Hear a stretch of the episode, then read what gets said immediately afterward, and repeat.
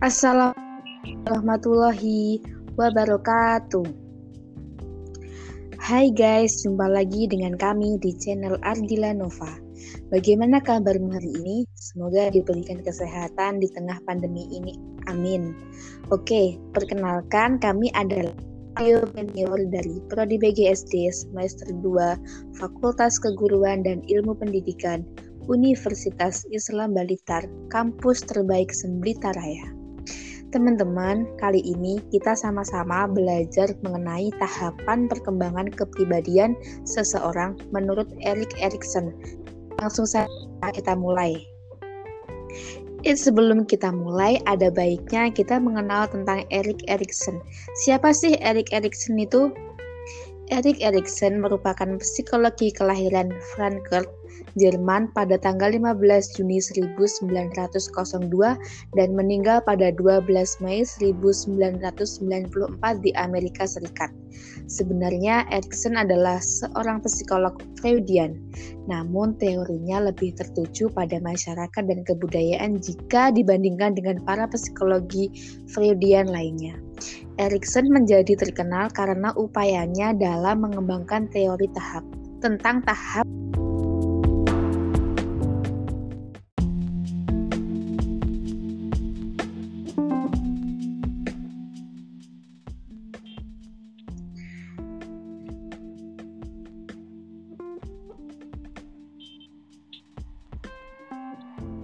tentang tahap perkembangan manusia yang dirintis oleh Freud, gurunya.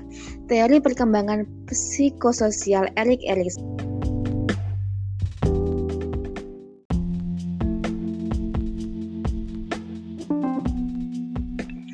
Teori perkembangan psikososial Erik Erikson ini merupakan pengembangan lanjut teori perkembangan Freud. Perkembangan psikososial menurut Erikson didasarkan atas prinsip epigenetik, yaitu bahwa perkembangan manusia itu terbagi atas beberapa tahap dan setiap tahap mempunyai masa optimal atau masa kritis yang harus dikembangkan dan diselesaikan. Dalam teori Erikson terdapat elemen penting yaitu perkembangan mengenai persamaan ego. Suatu perasaan sadar yang kita kembangkan melalui proses interaksi sosial. Perkembangan ego akan selalu merubah akan selalu berubah berdasarkan pengalaman dan informasi baru yang didapatkan se seseorang sebagai hasil dari interaksinya dengan orang lain. Ego yang sempurna menurut Erikson adalah yang mengandung tiga aspek utama yaitu satu faktualitas yaitu kemampuan fakta dan dan data yang dapat diverifikasi dengan metode kerja yang digunakan sebagai hasil dari interaksi dengan lingkungan. Yang kedua adalah universalitas, berkaitan dengan kesadaran akan kenyataan atau sense of reality. Reality menggabungkan hal yang praktis dan konkret dengan pandangan mengenai seluruh semesta. Yang ketiga adalah aktualitas, yaitu suatu cara untuk memperkuat hubungan dengan orang lain agar mencapai tujuan bersama. Erikson juga mempercayai bahwa kemampuan untuk memotivasi sikap dan perbuatan seseorang dapat memicu suatu perkembangan menjadi positif. Hal inilah yang kemudian mendasari penyebutan teorinya sebagai teori perkembangan psikososial. Materi selanjutnya akan disampaikan oleh teman saya yaitu Nova. Saya akan menjelaskan materi tentang tahapan perkembangan psikososial. Teori psikososial Erikson berkaitan dengan prinsip-prinsip dari perkembangan secara psikologi dan sosial, dan merupakan bentuk pengembangan dari teori psikoseksual dari Sigmund Freud. Delapan tahapan yang dibuat oleh Erikson yaitu satu Trust versus mistrust atau percaya dan tidak percaya 0 sampai 18 bulan. Hal pertama yang akan dipelajari seorang anak atau bayi dari lingkungannya adalah rasa percaya pada orang di sekitarnya, terutama pada ibu atau pengasuhnya yang selalu bersama setiap hari. Jika kebutuhan anak cukup dipenuhi oleh sang ibu atau pengasuh seperti makanan, dan kasih sayang, maka anak akan merasakan keamanan dan kepercayaan. Akan tetapi, jika ibu atau pengasuh tidak dapat merespon kebutuhan si anak, maka anak bisa menjadi se seorang yang selalu merasa tidak aman dan tidak bisa mempercayai orang lain, menjadi se seorang yang selalu skeptis dan menghindari hubungan yang berdasarkan saling percaya sepanjang hidupnya. Yang kedua, otonomi versus malu dan ragu-ragu. 18 bulan sampai 3 tahun.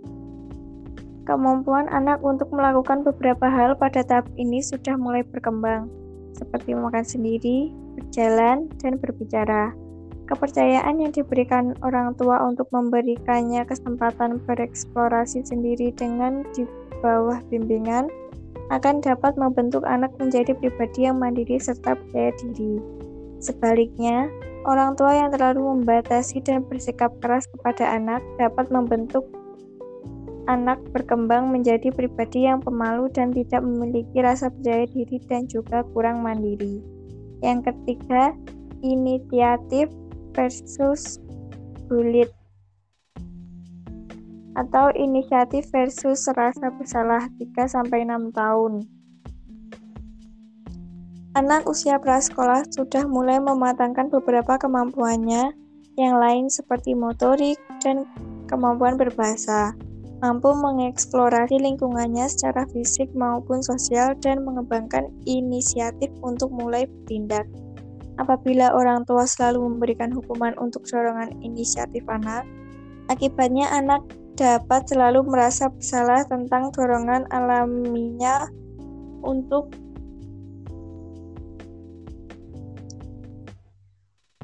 untuk mengambil tindakan. Namun, inisiatif yang berlebihan juga tidak dapat dibenarkan karena anak tidak akan memedulikan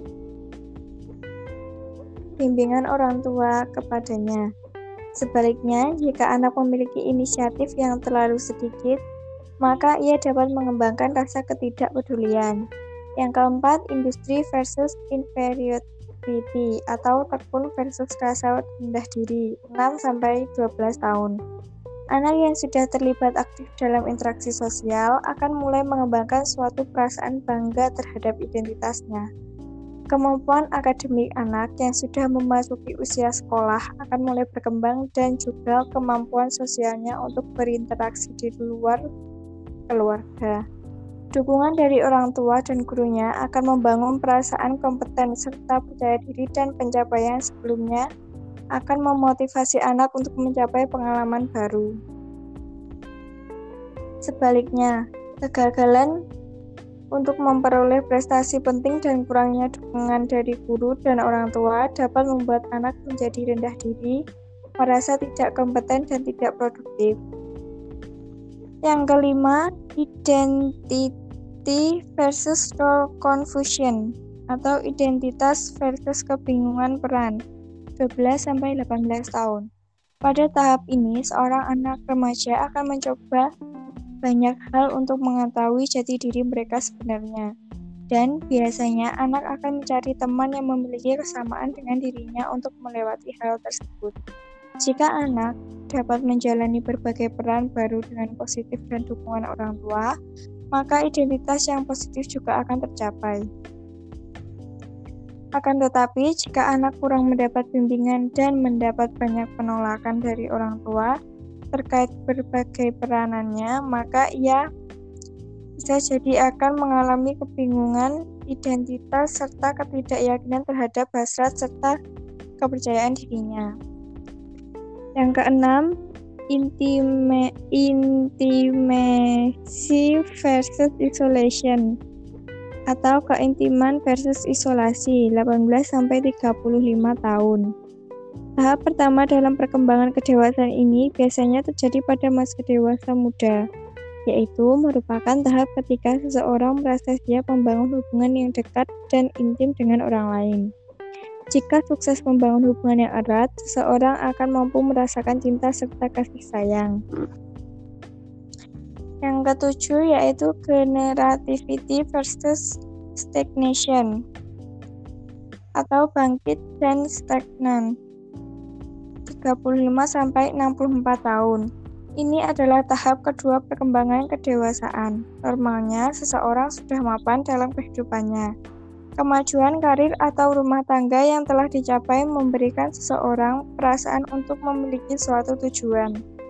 Namun, jika seseorang merasa tidak nyaman dengan alur kehidupannya, maka biasanya akan muncul penyesalan penyesalan akan apa yang telah dilakukan di masa lalu dan merasa hidupnya mengalami stagnasi. Yang kedelapan yaitu integrity versus despair integritas versus keputusasaan 65 tahun ke atas.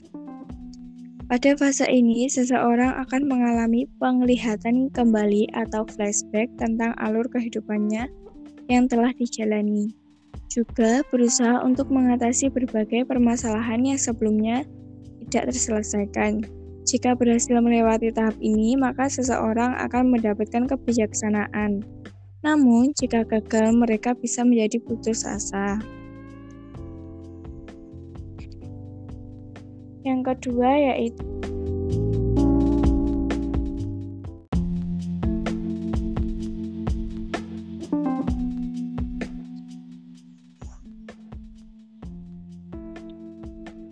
Assalamualaikum warahmatullahi wabarakatuh. Hai guys, jumpa lagi dengan kami di channel Ardila Nova.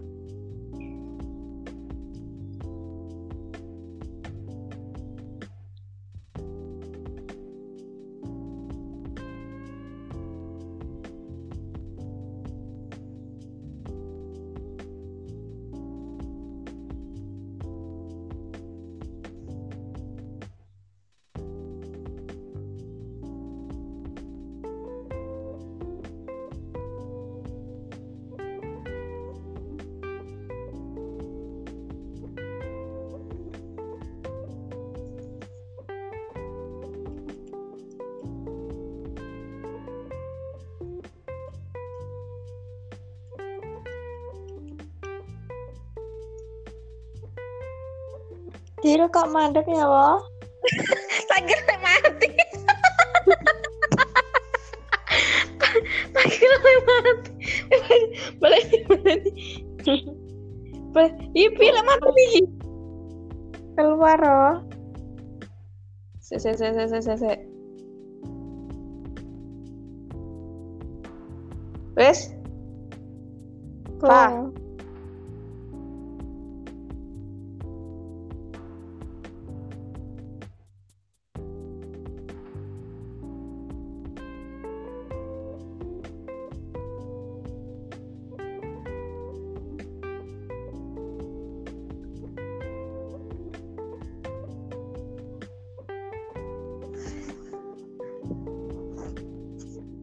Nyapa?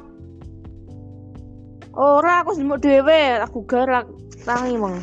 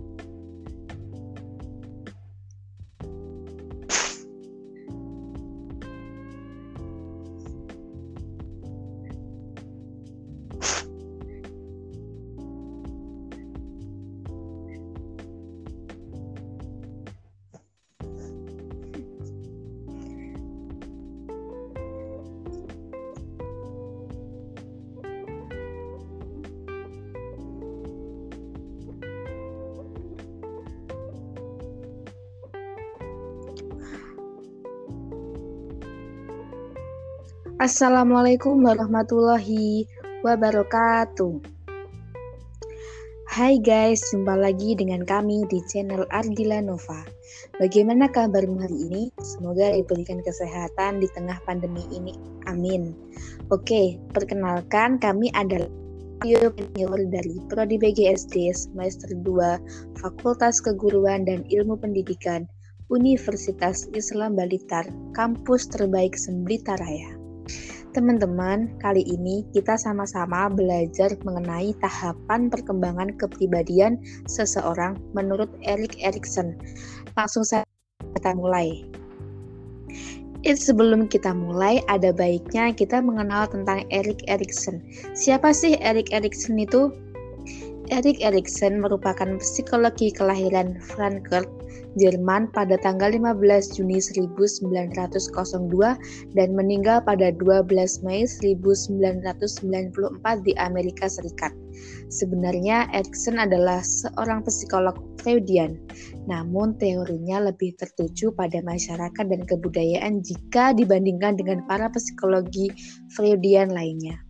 Erikson menjadi terkenal karena upayanya dalam mengembangkan teori tahap tentang tahap perkembangan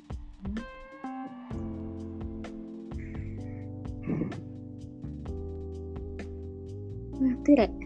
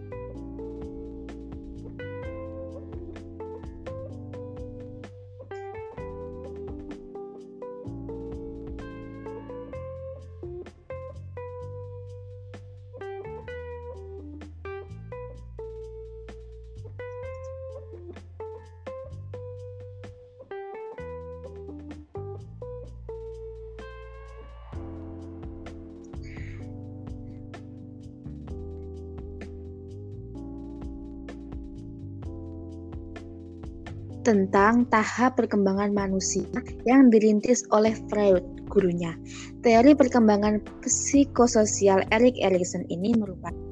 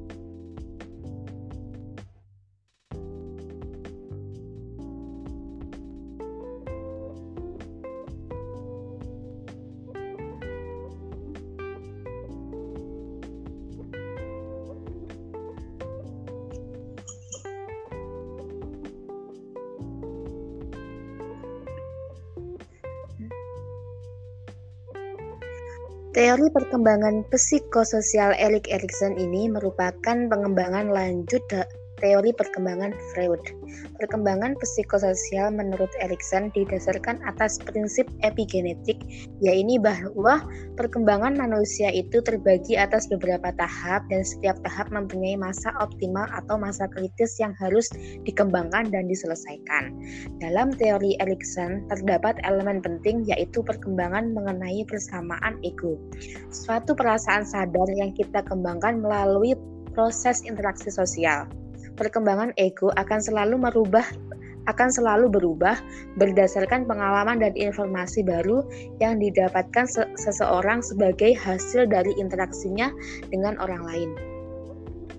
Ego yang sempurna menurut Erikson adalah yang mengandung tiga aspek utama yaitu satu faktualitas yaitu kemampuan fakta dan dan data yang dapat diverifikasi dengan metode kerja yang digunakan sebagai hasil dari interaksi dengan lingkungan. Yang kedua adalah universalitas, berkaitan dengan kesadaran akan kenyataan atau sense of reality. Reality menggabungkan hal yang praktis dan konkret dengan pandangan mengenai seluruh semesta. Yang ketiga adalah aktualitas, yaitu suatu cara untuk memperkuat hubungan dengan orang lain agar mencapai tujuan bersama. Erikson juga mempercayai bahwa kemampuan untuk memotivasi sikap dan perbuatan seseorang dapat memicu suatu perkembangan menjadi positif. Hal inilah yang kemudian mendasari penyebutan teorinya sebagai teori perkembangan psikososial. Materi selanjutnya akan disampaikan oleh teman saya yaitu Nova.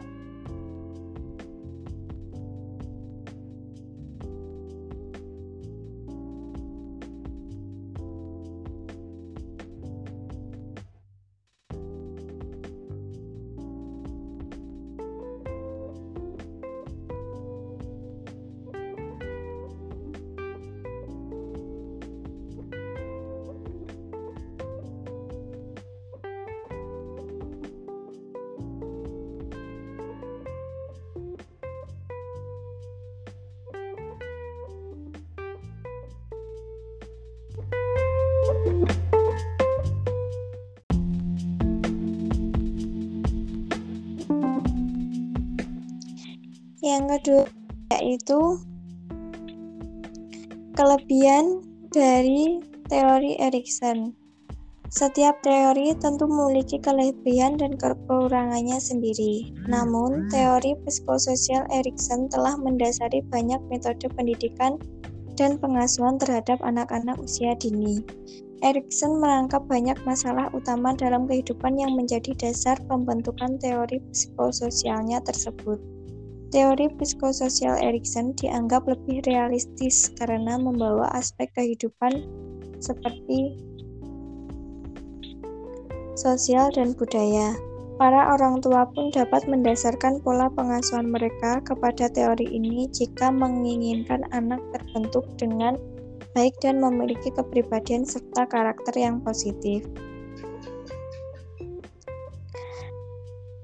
Demikianlah percobaan kita. Terima kasih telah mendengarkan kami di channel Ardila Nova. Salam sehat dan berbahagia. Salam entrepreneur. Unisba Blitar, kreatif, integratif, inovatif, dan energik. Saya Novariananda Trihandayani dan saya Arif Kusuma Wassalamualaikum warahmatullahi wabarakatuh.